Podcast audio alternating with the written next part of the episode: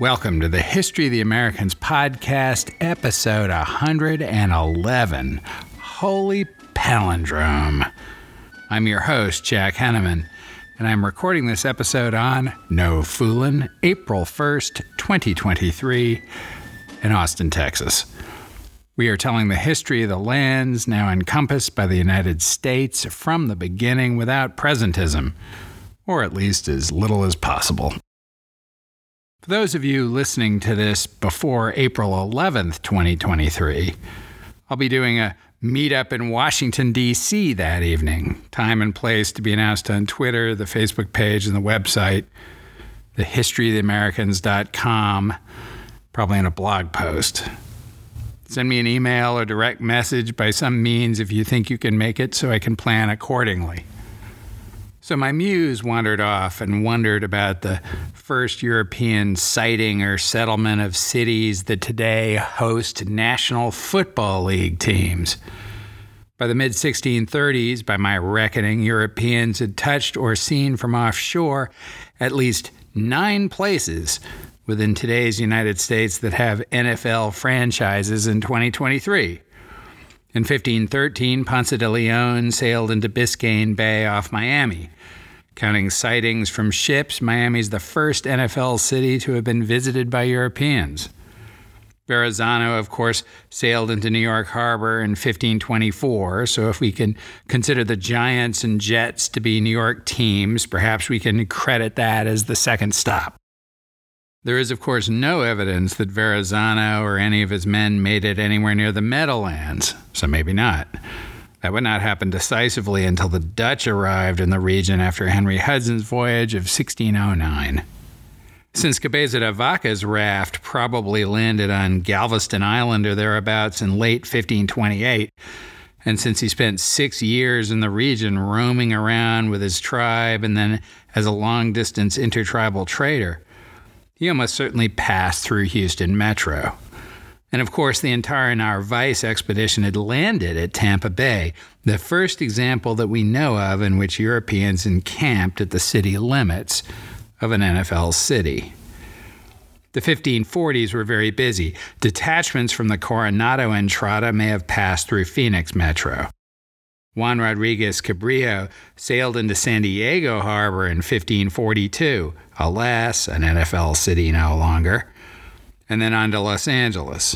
In 1543, Luis de Moscoso Alvarado led the remnants of the Soto expedition down the Mississippi River to the Gulf. They must have floated past the site of New Orleans. And since they were on rafts, perhaps they pulled over there to spend the night.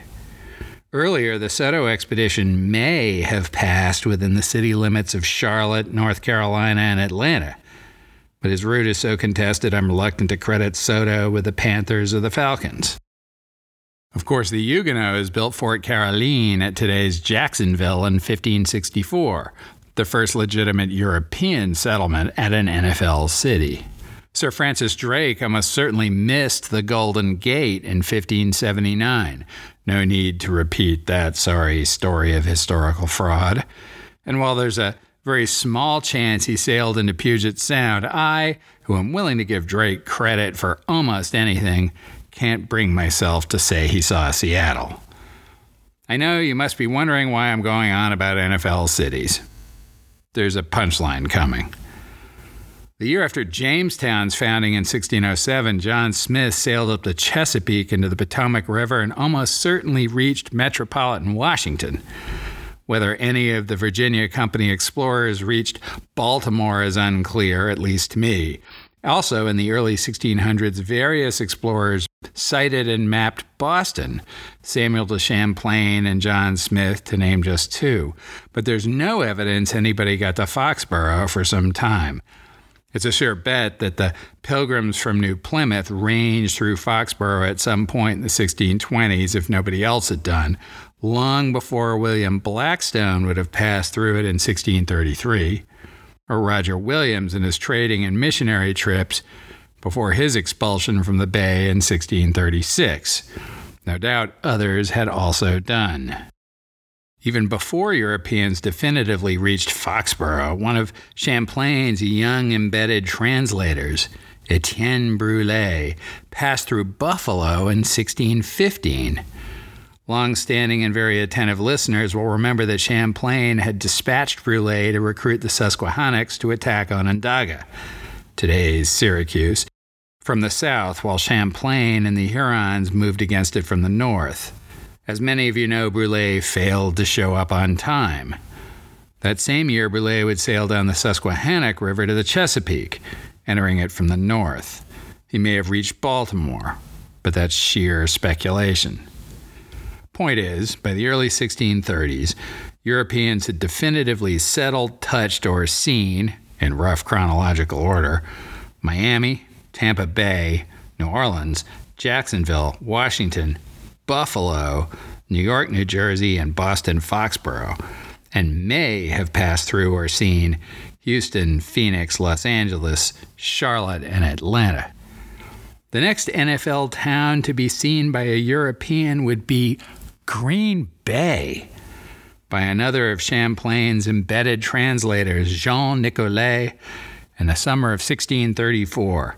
That weird trip is the subject of this episode, however disappointing it may be as a punchline to the opening frolic and detour. As long standing and attentive listeners know, Europeans and Indian tribes would often trade teenaged boys to live in the opposite culture.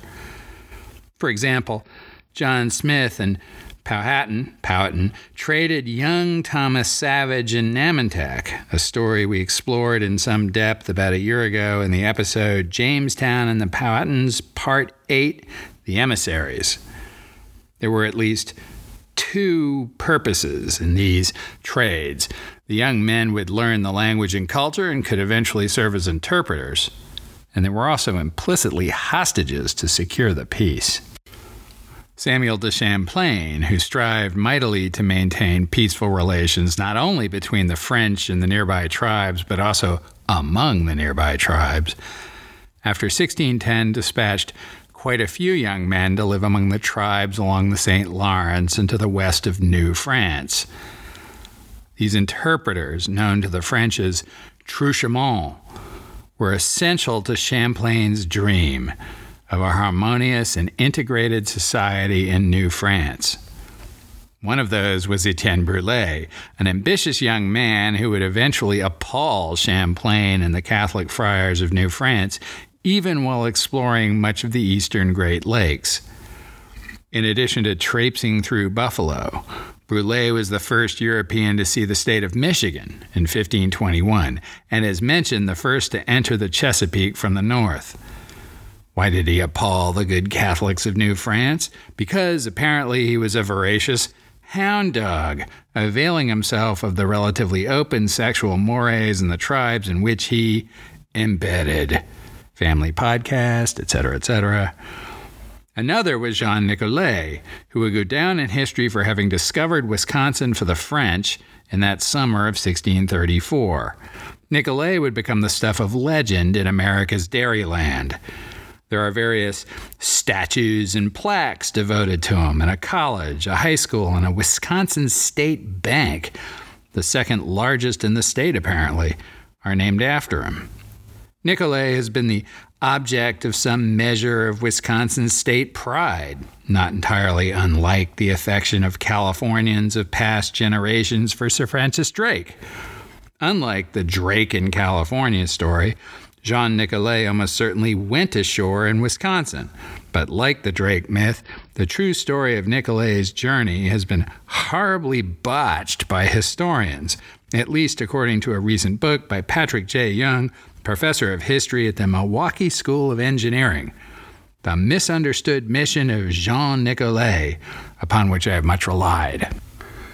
The key elements of the Nicolet story, as it was told for well over a century, are set forth in an article for the Wisconsin Magazine of History, Spring 2001 issue by Norman K. Risjord, I think that's how you pronounce his name, Jean Nicolet's Search for the South Sea.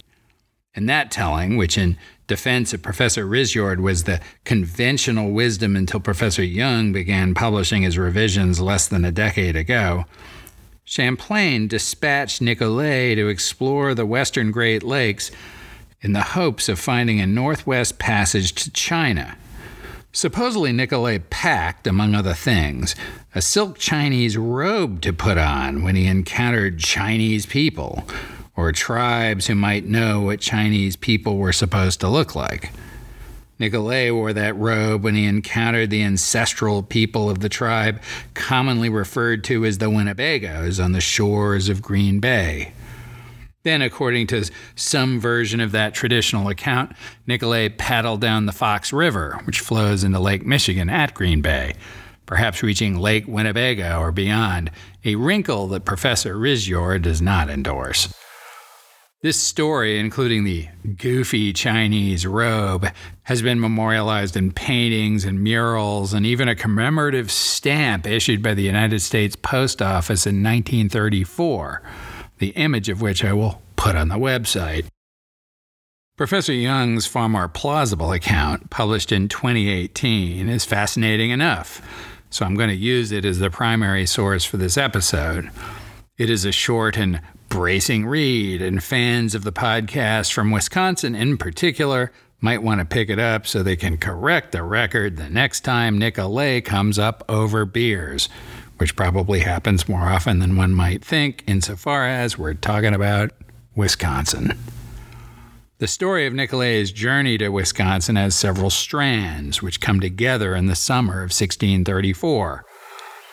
First, Samuel de Champlain, the founder of New France, envisioned a French project in North America entirely different than that of the English or the Spanish. Champlain, as long standing and attentive listeners know, aspired to a multicultural New France in which Indians and French would live together in peace, trading for the benefit of all. Over the decades, Champlain not only devoted himself to maintaining peace between the French and the tribes along the St. Lawrence, but also among those tribes and their historical enemies at their periphery. When he went to war, it was in a limited way to deter war or impose peace, not to seize territory or destroy Indian tribes. This peculiarly French approach had both intellectual roots, which we've talked about before, and practical ones. Life in France was much better than in England or Spain, and it was difficult to recruit settlers to the wilderness of North America. The French of Champlain's era aspired to trade and religious conversion rather than conquest and extended settlement, and never developed a cash crop like tobacco in Virginia or sugar in the Caribbean, they would push it to set up large Indian displacing plantations. Some of the background of this is in our episode Introduction to Samuel de Champlain and some other stuff from February 2022, starting at about seven minutes along after the other stuff part. You can find it under episodes on the website or by scrolling back about 50 episodes in your podcast app. As part of this, Champlain assigned boys and young men to live with nearby tribes to learn their language and serve as interpreters to a much greater degree than the English of either Virginia and Massachusetts, the Dutch, or the Spanish. That leads us to the second strand, Jean Nicolet. Nicolet was born in Cherbourg, France, and came to New France in 1619 when he was about 20. Champlain quickly and correctly sized him up as both pious and smart, and dispatched him that same year to live with the Hurons at Allumette Island in the Ottawa River. For those of you following along with a map app or an intimate command of Eastern Canada's geography, Allumette Island is just on the Quebec side of the border with Ontario, right across from the town of Pembroke. Within a couple of years, however, Nicolet had moved a bit west to live with the Nipissings, with whom he would stay for eight or nine years. This brings us to the third strand the tribes in the region, the rough extent of their respective territories, their various relationships with New France and each other, and the vast extent of their trading networks. I'll try to describe the tribes most relevant to the story at some risk of oversimplifying. Again, Google Maps will help follow along if you're not driving or playing lawn darts or doing anything else that demands your attention while you listen to this. The settlements of New France, such as they were, stretched along the vast St. Lawrence River, which runs northeast from Lake Ontario to the Gulf of St. Lawrence. Champlain had established peaceful relations with the Montagnais tribe north of the river and the Hurons, who generally occupied the territory between the Ottawa River and the eastern shore of Lake Huron.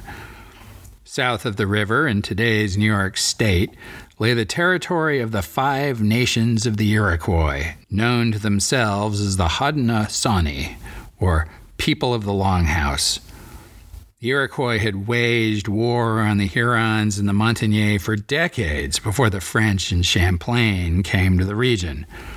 Long standing and attentive listeners will recall that Champlain teamed up with the Montagnais and the Hurons to launch preemptive strikes against the Iroquois at Ticonderoga, on Lake Champlain in 1609, and at Onondaga, roughly the location of today's Syracuse, in 1615. While the battles had different tactical outcomes, they both resulted in the deterrence of Iroquois attacks on Champlain's Indian allies for the better part of 20 years. You may also recall that after the 1615 campaign, Champlain spent the winter with the Hurons recovering from arrow wounds sustained during the siege of Onondaga. He and the Hurons knew each other well. During that time, Champlain also got to know the Nipissings, who lived along the upper reaches of the Ottawa River in the vicinity of Lake Nipissing, northeast Lake Huron, and in the direction of Hudson Bay. The Nipissings, in turn, traded with the Ottawa tribe, who lived on the islands in northern Lake Huron, curiously a long way from today's capital city of Ottawa. Champlain also learned on that expedition that Lake Huron was fresh water. However, he heard stories of salty water far to the west, raising the possibility that there might be waters connected to the Pacific, perhaps across some manageable portage. The Hurons were a large tribe sitting on fertile agricultural land. They generated substantial crop surpluses, and from their position on the eastern side of the Great Lakes functioned as middlemen in the region's long distance trade. They traveled down the St. Lawrence once a year in the summer to trade with the French and the tribes along the river, and brought goods, especially pelts, but also copper and mica from far to the west. The Hurons would trade with the Nipissings, who would turn to the Ottawas, who would canoe west into the Great Lakes and trade with the tribes in the upper Midwest.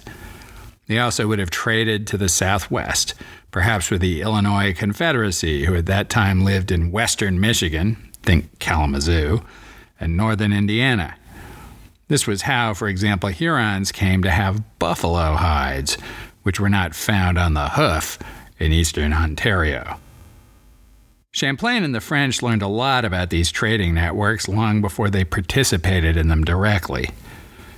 Having himself spent the winter of 1615 and 16 with the Hurons, Champlain no doubt had plenty of opportunity to hear about tribes to the west. In 1616, he would draw a rather beautiful, if profoundly inaccurate, early map of the Great Lakes, and for the first time in any European document, labeled the location of a tribe called the Puans, P U A N S, pronounced something like point in French. I'm going to speak it sort of an English way, hope it doesn't offend anyone's tender sensibilities. The Puans, we now know, lived in today's Door County, Wisconsin, just northeast of Green Bay, so we therefore also know that by 1616, four years before the Pilgrims landed at Plymouth and less than a decade after the settling of Jamestown, Champlain had heard of tribes as far west as Packer country, all by Indian trading lore. I happen to think that's actually quite cool.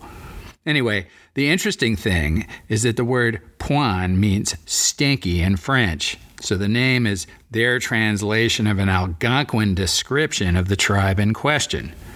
The point wasn't that the people themselves were stinky, by the way. They certainly would have been by our daily shower standards of today, but would not have been compared to, say, 17th century Frenchmen on the frontier in North America. The story was that they lived upon stinky waters. Perhaps that meant brackish, and perhaps that implied a connection to the Western Ocean. Meanwhile, Etienne Brulé and other interpreters were no doubt hearing similar stories.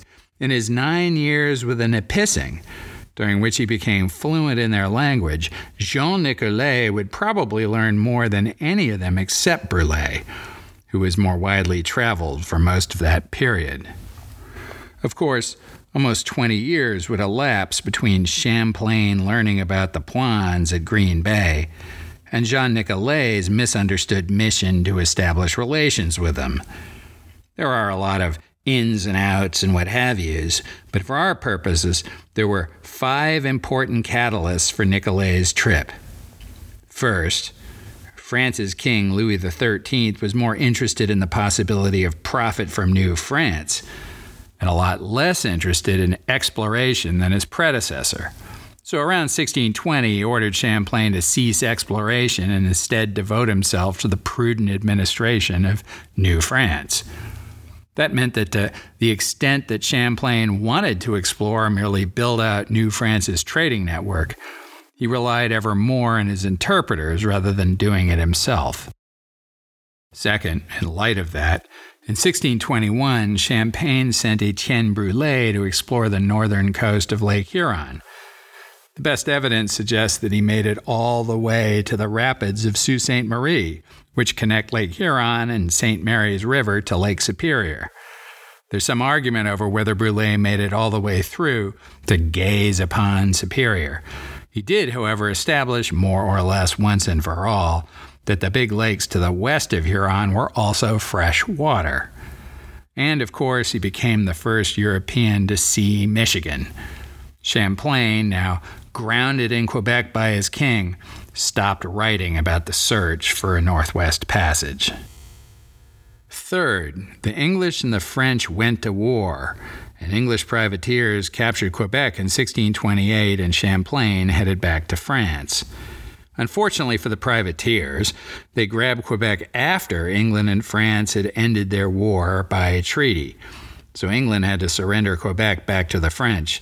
They dilly dallied a bit, so it was 1633 before Champlain was back in New France and again in charge. It had been much weakened the colony was in sad shape after years of English occupation. Fourth, the Five Nations were again posing the gravest threat to New France and her Indian allies, especially the Hurons.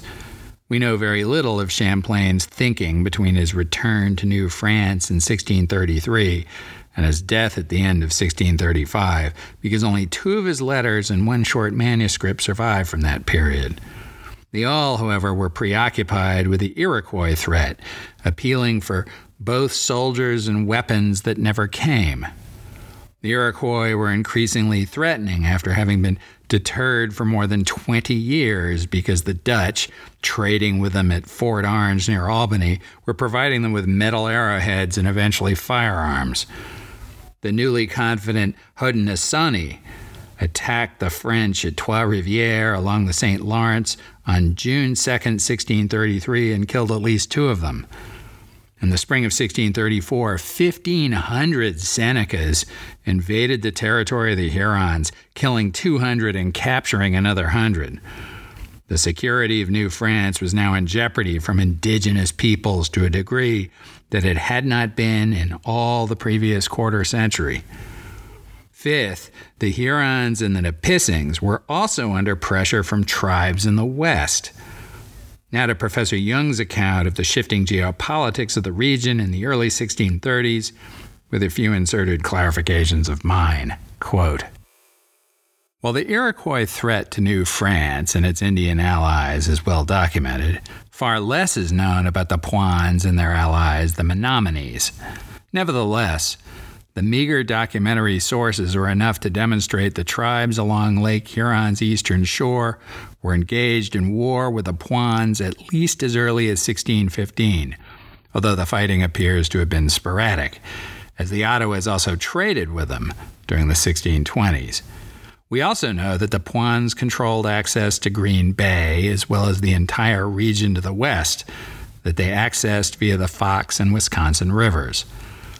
The extant sources describe the Puans as a powerful, populous tribe that ate the flesh of their defeated enemies. This was not merely a tall tale employed by the Puans to instill fear in their enemies, although it certainly accomplished this goal. Various sources confirm the practice of ritualized cannibalization, including later Ho Chunk, that would be a descendant tribe of the Puans, oral traditions, as well as those of the Iowa Indians with whom they shared a common ancestry. The Puans massacre of an Ottawa party most likely occurred in the early 1630s, possibly 1633. The alliance the Ottawas and other tribes in the Lake Huron region had with the French may have prompted the Puans to commit this massacre. Nicholas Perrot, a late 17th century French traveler through the region who wrote down oral history, wrote The Utoaks, the Ottawas, sent them envoys whom the Puans had the cruelty to eat. This crime incensed all the nations who formed a union with the Ottawas on account of the protection accorded to them by the latter under the auspices of the French, from whom they received weapons and all sorts of merchandise. According to an early Jesuit writer, this union of French allied forces that formed against the Puans included the Hurons. Back to me. In other words, Champlain and New France had two reasons now to concern themselves with these ancestors of future Packers fans. They were in alliance with the tribes that the Puans were attacking, and that carried with it the obligation to help in their defense. In addition, the French needed those tribes to mount a defense against the Iroquois to the south. Champlain, who no longer held out hope for an easily accessible passage to the Pacific, sent Jean Nicolet to broker peace with the Puans because he had to relieve the pressure on the Ottawas, the Nipissings, and the Hurons, not because he was hoping to find Chinese people. That invites the question what's the deal with Nicolet's Chinese robe? Never fear, we shall come back to that. The precise route of Nicolet's voyage by canoe to Green Bay, the timing of it, and many other details are much debated in the Nicolet historiography. We know he kept a journal of the trip, but it would be lost some years after his return, perhaps in the accident that took his life in 1642. We obviously cannot know for sure what he wrote, but the loss of that journal almost certainly deprives us of some fascinating early observations of the tribes in the region.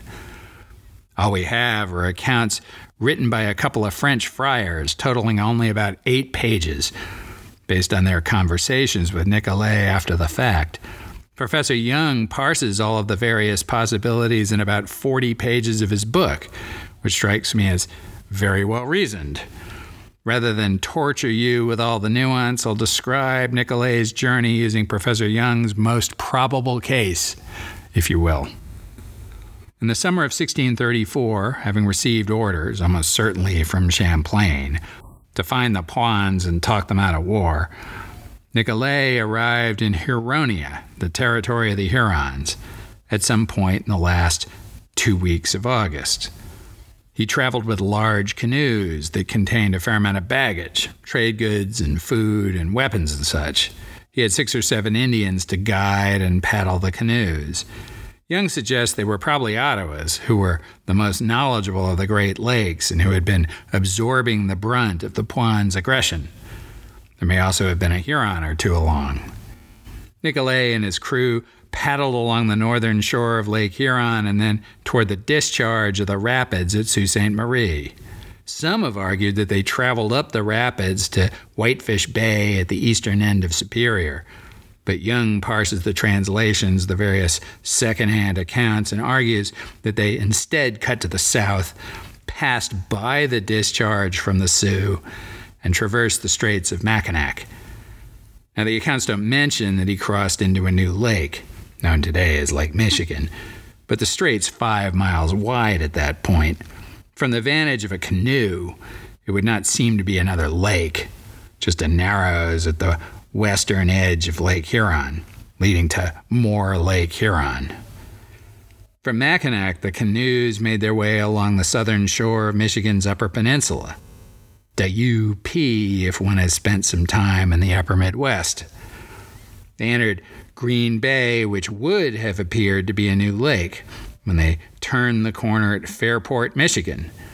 Being in canoes on a great lake, it's reasonable to assume that Nicolet and his guides would have stayed close to the shore all along the way. For starters, they needed to go ashore at night to build a fire and sleep and whatnot. Professor Jung estimates that at this point they would have traveled more than 400 miles. That sounds like a lot, but young Indian men were incredibly fit and were known to make more than 30 miles a day on a regular basis. Even if they were moving less quickly, if they indeed left Huronia in late August, they would have reached the northern shore of Green Bay by the third week of September 1634. The weather was still nice, even if the days were now shorter and the nights were starting to get crisp. At some point, now well into football season, the men went ashore across Green Bay from the Puans on the Door Peninsula, but smack in the territory of their allies, the Menominees. Now let's go back to Professor Jung's account. Quote, what did Nicolet and his guides do after their arrival at the north end of Green Bay? According to Vimont, he's one of the friars who wrote the short narratives of the journey, they fastened two sticks in the earth and hung gifts thereon, so as to relieve these tribes from the notion of mistaking them for enemies to be massacred. What Vimont described was a calumet ceremony, an important act of diplomacy among tribes in the Great Lakes that signaled Nicolet's peaceful intent. The gifts would have included tobacco and a ceremonial pipe or calumet, the smoking of which indicated the parties involved sealed a treaty of peace between them. Vimont went on to say, when he was two days' journey from that nation, he sent one of those savages to bear tidings of the peace, which word was especially well received when the Menominees heard that it was a European who carried the message. From this, we can easily discern Nicolet kept the bulk of his party at the north end of Green Bay and sent one man to take his message to the Puans' allies, the Menominees. Why? Very simply, he was taking no chances. If his messenger had been killed, the remainder of his party would have had to make a hasty retreat back to Huronia. Vimont also made it very clear that after the messenger came back, Nicolet and his Indian guides left their canoes at the north end of Green Bay and proceeded on foot. The Menominees dispatched several young men. They meet him, they escort him, and carry all his baggage. Thus, Nicolet and his party left their canoes at the original point of arrival as a security measure, and Nicolet may have left a few of the Indians who accompanied him there as well back to me. There's also considerable debate over where Nicolet and his guides went after the Menominee men arrived, and there are historical markers all over the area that reflect the claims of various historians and local history boosters. Jung again parses the various clues and argues that they went to the grand village of the Menominees, which sat at today's Marinette, astride the border between the UP and the state of Wisconsin. There, the Menominees had gathered a grand council numbering three to five thousand Indians from all over the region, surely including the Puans. According to Vimont, on arrival, Nicolet donned a grand robe of China damask, all strewn with flowers and birds of many colors. It is this account taken at face value by historians over many generations, that conjured up the idea that Nicolet wore a Chinese outfit to impress people who might have met the Chinese. And so it has been depicted, including on that United States commemorative stamp. To Jung, who gets to the bottom of it. Quote China damask did not denote a style of robe. Instead, it was a kind of silk known as damas de la Chine in French. It was originally made in China and introduced to Europe by way of Damascus. Due to the great demand for this fabric, Europeans by the 1100s began producing large quantities of silk, including damas de la Chine, and the French city of Lyon became a major manufacturing center by the mid 1400s. One source describes damas de la Chine as a rich silk fabric with woven floral designs made in China and introduced into Europe through Damascus. Silk weavers in France ornately embroidered their fabrics. One historian writes the tool of the highly skilled workman traced the most varied designs, such as flowers, small crosses, foliage, and nosegays, on satin and silk. Both descriptions sound much like Nicolet's garment, which was strewn with flowers and birds of many colors. Nicolet's robe was undoubtedly crafted from damas de la produced in Europe. What did Europeans and Frenchmen make with the silk, specifically damas de la in Nicolet's time? The English translation of Vimont's narrative describes Nicolet's garment as a robe, but a better word would be cape. In the early 17th century, European men of the nobility and bourgeoisie who wanted to dress in high fashion regularly wore capes as outerwear for what one historian calls full dress court occasions. This perfectly correlates with the atmosphere and purpose of Nicolet's mission to the Puans, as well as his position. He served the commander of New France as an envoy to a powerful Indian nation. Back to me. So Jean Nicolet in his French cape made of European silk appeared at a gathering of thousands of Indians on the north shore of Green Bay at roughly the Michigan Wisconsin border, just as the leaves were beginning to turn in late September 1634. He then pulled out his two pistols and fired them into the air. According to Vimont's derivative account, the women and children fled the man who carried thunder in his hands. There's no evidence that he asked the assembled crowd, Are you not entertained? But that was, in fact, his objective. You might think that this ended badly, but it didn't. The Menominees and the Puans certainly had heard of Europeans from their trading networks, and Nicolet had lived up to the gossip. They knew he was a bona fide foreigner, a person with seemingly magical technology who had never been known in their land. So they threw him a huge feast at which they served, presumably among other things, the meat of more than a hundred beavers. Nicolet joined them in a calumet ceremony, presumably locking down peace between the Puans and their allies and the French and theirs. Nicolet had brought trade goods, at least some of which must have been familiar to Wisconsin Indians even then. And then Nicolet and his guides went back to Huronia. There are, in fact, any number of speculative theories that Nicolet traveled the region before going back to the territory of the Hurons. We know that in conversations during the big confab in the grand village of the Menominees, he'd learned the names and locations of other tribes in the upper Midwest, from the mitten of Michigan to the Dakotas. Some argue, with no evidence whatsoever, that the delegation paddled some ways up the Fox River and the network of streams and lakes southwest of Green Bay. Professor Jung argues persuasively that this was unlikely. Winter was coming fast, and neither Nicolet, who had accomplished his mission, nor his guides would have wanted to spend it in Wisconsin. In all likelihood, Nicolet did spend that winter with the Hurons and probably would have returned to the St. Lawrence with Huron traders in the summer of 1635. He probably would see Champlain again, but later that summer, the father of New France would suffer a debilitating stroke. He would die on Christmas Day, 1635. Champlain, who had written so much, never wrote of what he learned from Nicolet. Jean Nicolet would go on to serve New France for the rest of his life. He would die in October 1642 when a storm capsized the shallop he was in, just off Quebec.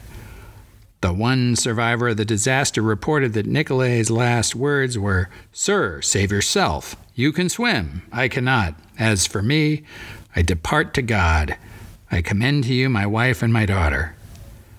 Jean Nicolet, who had traveled the better part of a thousand miles by canoe across the Great Lakes and back in the summer of 1634, died from drowning in the St. Lawrence River because he couldn't swim. Weird as that may sound to us, even many, if not most, European sailors of the day couldn't swim. Apart from the fact of the discovery of Wisconsin, it's hard to detect the long term impact of Jean Nicolet's diplomatic mission to Green Bay. The Puans broke the peace after a couple of years. The Iroquois all but destroyed the Hurons, and New France spent 20 years under pressure from the Five Nations. Even the Puans would fade from history. Not long after the events of 1634, the Illinois Confederacy would attack and mostly destroy the Puans in a war properly understood as the first Bears Packers game. Thank you again for listening to the History of the Americans podcast. Your emails have been very encouraging. Please keep them coming. You can reach me with questions, corrections, eruptions of indignation, or pats on the back on the contact page for the website, thehistoryoftheamericans.com, or by email at thehistoryoftheamericans at gmail.com. And please do me the great favor of giving the podcast a great rating on Apple and following me on Twitter and the Facebook page for the podcast. Until next time.